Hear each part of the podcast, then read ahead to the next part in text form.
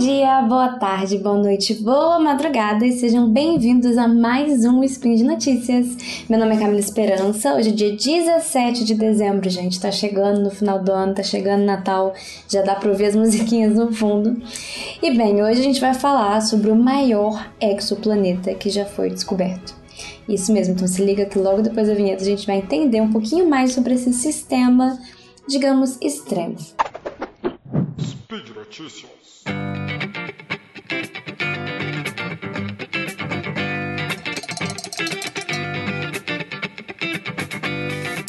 Gente, saiu na Nature, saiu em várias imprensas científicas no, no mundo, basicamente sobre essa descoberta feita com o VLT, que é o Very Large Telescope da ESO.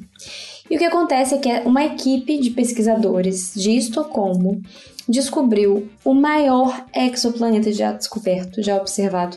Só que mais que isso, porque esse sistema é extremo em vários sentidos. Além de ser o maior exoplaneta já observado, esse exoplaneta está orbitando duas estrelas e o sistema total tem mais de seis massas solares. E por que que isso tudo é minimamente interessante, né? Vamos entender. Bem, acontece que até então a gente acreditava que formar planetas em sistemas muito quentes, muito massivos, seria muito difícil. Bem, ainda pode ser muito difícil, mas é inesperado encontrar um planeta com, uma, com estrelas tão, tão massivas. E isso é porque estrelas muito massivas Bem, além de você ter uma radiação fortíssima, o que torna todo o ambiente bem inabitável, mas não no sentido de vida, mas de formação mesmo. Você tem várias, vários fatores que fazem ser é, pouco provável a formação de planetas ao redor de estrelas massivas. Mas vamos com calma, vamos por partes, né? Para começar, esse planeta está orbitando, como eu disse, duas estrelas, o sistema binário B Centauri. Ele pode até ser visto a olho nu, esse sistema binário e é o sistema estelar mais quente e massivo até hoje que abriga planetas que a gente já que a gente conseguiu descobrir. E esse planeta, além de ser super massivo, orbitando estrelas supermassivas, ele também está muito distante das estrelas, das duas estrelas. Então ele tem mais de 10 vezes a massa do, de Júpiter e ele está orbitando 100 vezes a distância a qual Júpiter está orbitando o Sol. Então ele está 100 vezes mais distante. Aliás, um dos pesquisadores ele tem uma frase que eu vou até é, citar, que é que é uma frase que eu acho que descreve bem por que essa descoberta é tão incrível. Quem fala isso é o Gayatri Viswanath. Eu espero estar tá falando de forma correta o nome dele. Ele é um estudante de doutorado que faz parte da pesquisa, ele é coautor dessa pesquisa. E o que ele fala é: trata-se de um ambiente hostil, dominado por radiação extrema, onde tudo tem uma escala gigante. As estrelas são maiores, o planeta é maior, as distâncias são maiores. Então, tudo nessa descoberta é extrema de alguma forma. Antes disso, os planetas só tinham sido descobertos em estrelas até três vezes a massa solar, gente. E agora a gente está falando de um sistema que no total tem seis vezes a massa solar. Então é, é bem além do que estava sendo descoberto até então. E a gente tem que considerar o sistema como um todo, porque esse planeta está recebendo radiação das duas estrelas, né? A estrela mais massiva ela é do tipo B, e ela tem até três vezes, um pouco mais de três vezes a massa do Sol. O que é a estrela do tipo B, né? Vamos lembrar rapidinho. A gente tem uma classificação estelar e basicamente a classificação estelar está relacionada com a massa das estrelas e a massa está relacionada com a temperatura. A classificação segue uma ordem é, de letras que não é intuitiva, mas é, digamos assim, histórica e ficou essa ordem. E a ordem é o, B, A, F, G, K, M. E o Sol, no caso, é uma estrela do tipo G. Essa estrela, que é a estrela mais massiva do sistema, né? Ela é do tipo B. Então, ela é uma estrela super quente. E ela, além de ser quente, ela tem uma radiação é, em comprimento de onda mais curto. Então, assim, uma radiação bem energética. E na hora, assim, de formar o planeta, por que, que a gente acha que é mais difícil formar planetas em sistemas quentes. Isso é porque quando a estrela nasce, ela começa né, a, produzir calor, energia, e isso faz com que o gás e a poeira ao redor da estrela se dissipe. É igual uma neblina, sabe?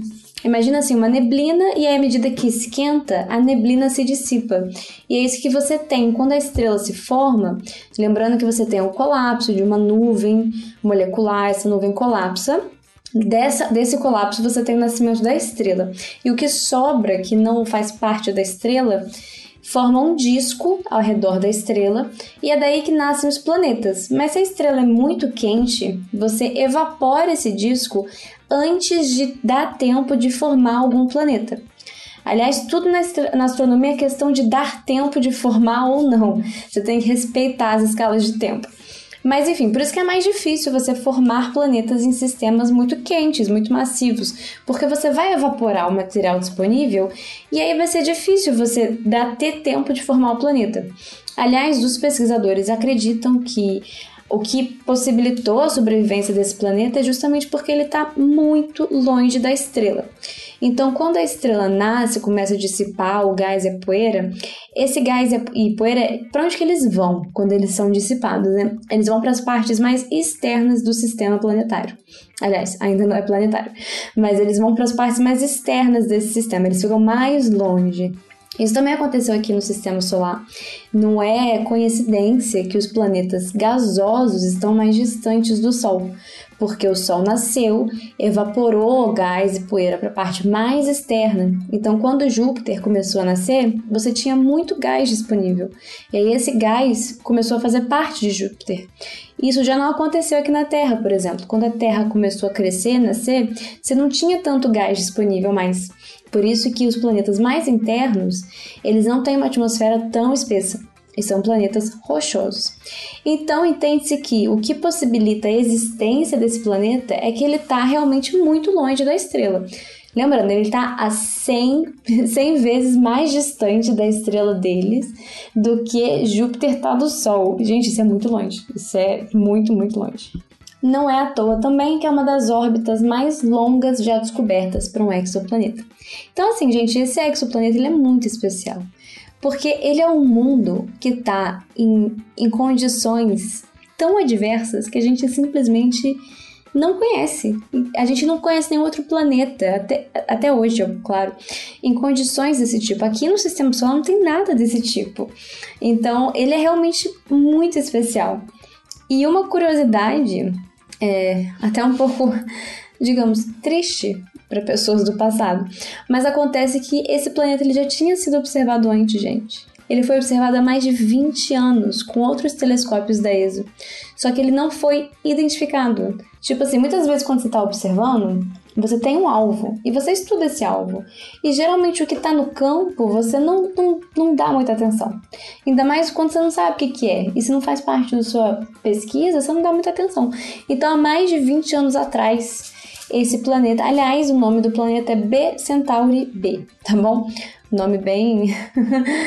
é, astrônomos e nomes. Mas enfim, ele, ele já foi observado mais de 20 anos atrás. Só que ninguém tinha identificado ele antes. Então, gente, essa é a notícia de hoje. No futuro, eles querem fazer observações desse planeta com outros telescópios. Como eu disse, ele é muito especial, ele está em um ambiente muito único. Então, quanto mais a gente souber desse planeta, mais a gente consegue entender sobre, por exemplo, formação planetária em ambientes OX e coisas assim. Então, tem planos de observar esse planeta tanto com VLT quanto com o ELT, o LT é o Extremely Large Telescope, também da ESO. Não está pronto ainda, mas astronomia se faz em escala de tempo de décadas, né? Não semanas. Então, com certeza, a gente vai saber mais coisas sobre esse exoplaneta tão especial. Por hoje é só, gente. Vou lembrar que eu vou deixar a matéria para vocês em português, tá bom? No post. E deixa lá seu comentário, um elogio, uma crítica, uma declaração de amor, ou, claro, uma forma predileta de matar o Tarik. Lembra ainda que esse podcast só é possível acontecer por conta do seu apoio no patronato do SciCast, no Patreon, no Padrim e no PicPay. Um grande abraço e a gente se vê amanhã.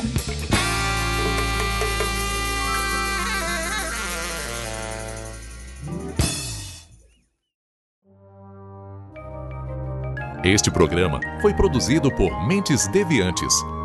deviante.com.br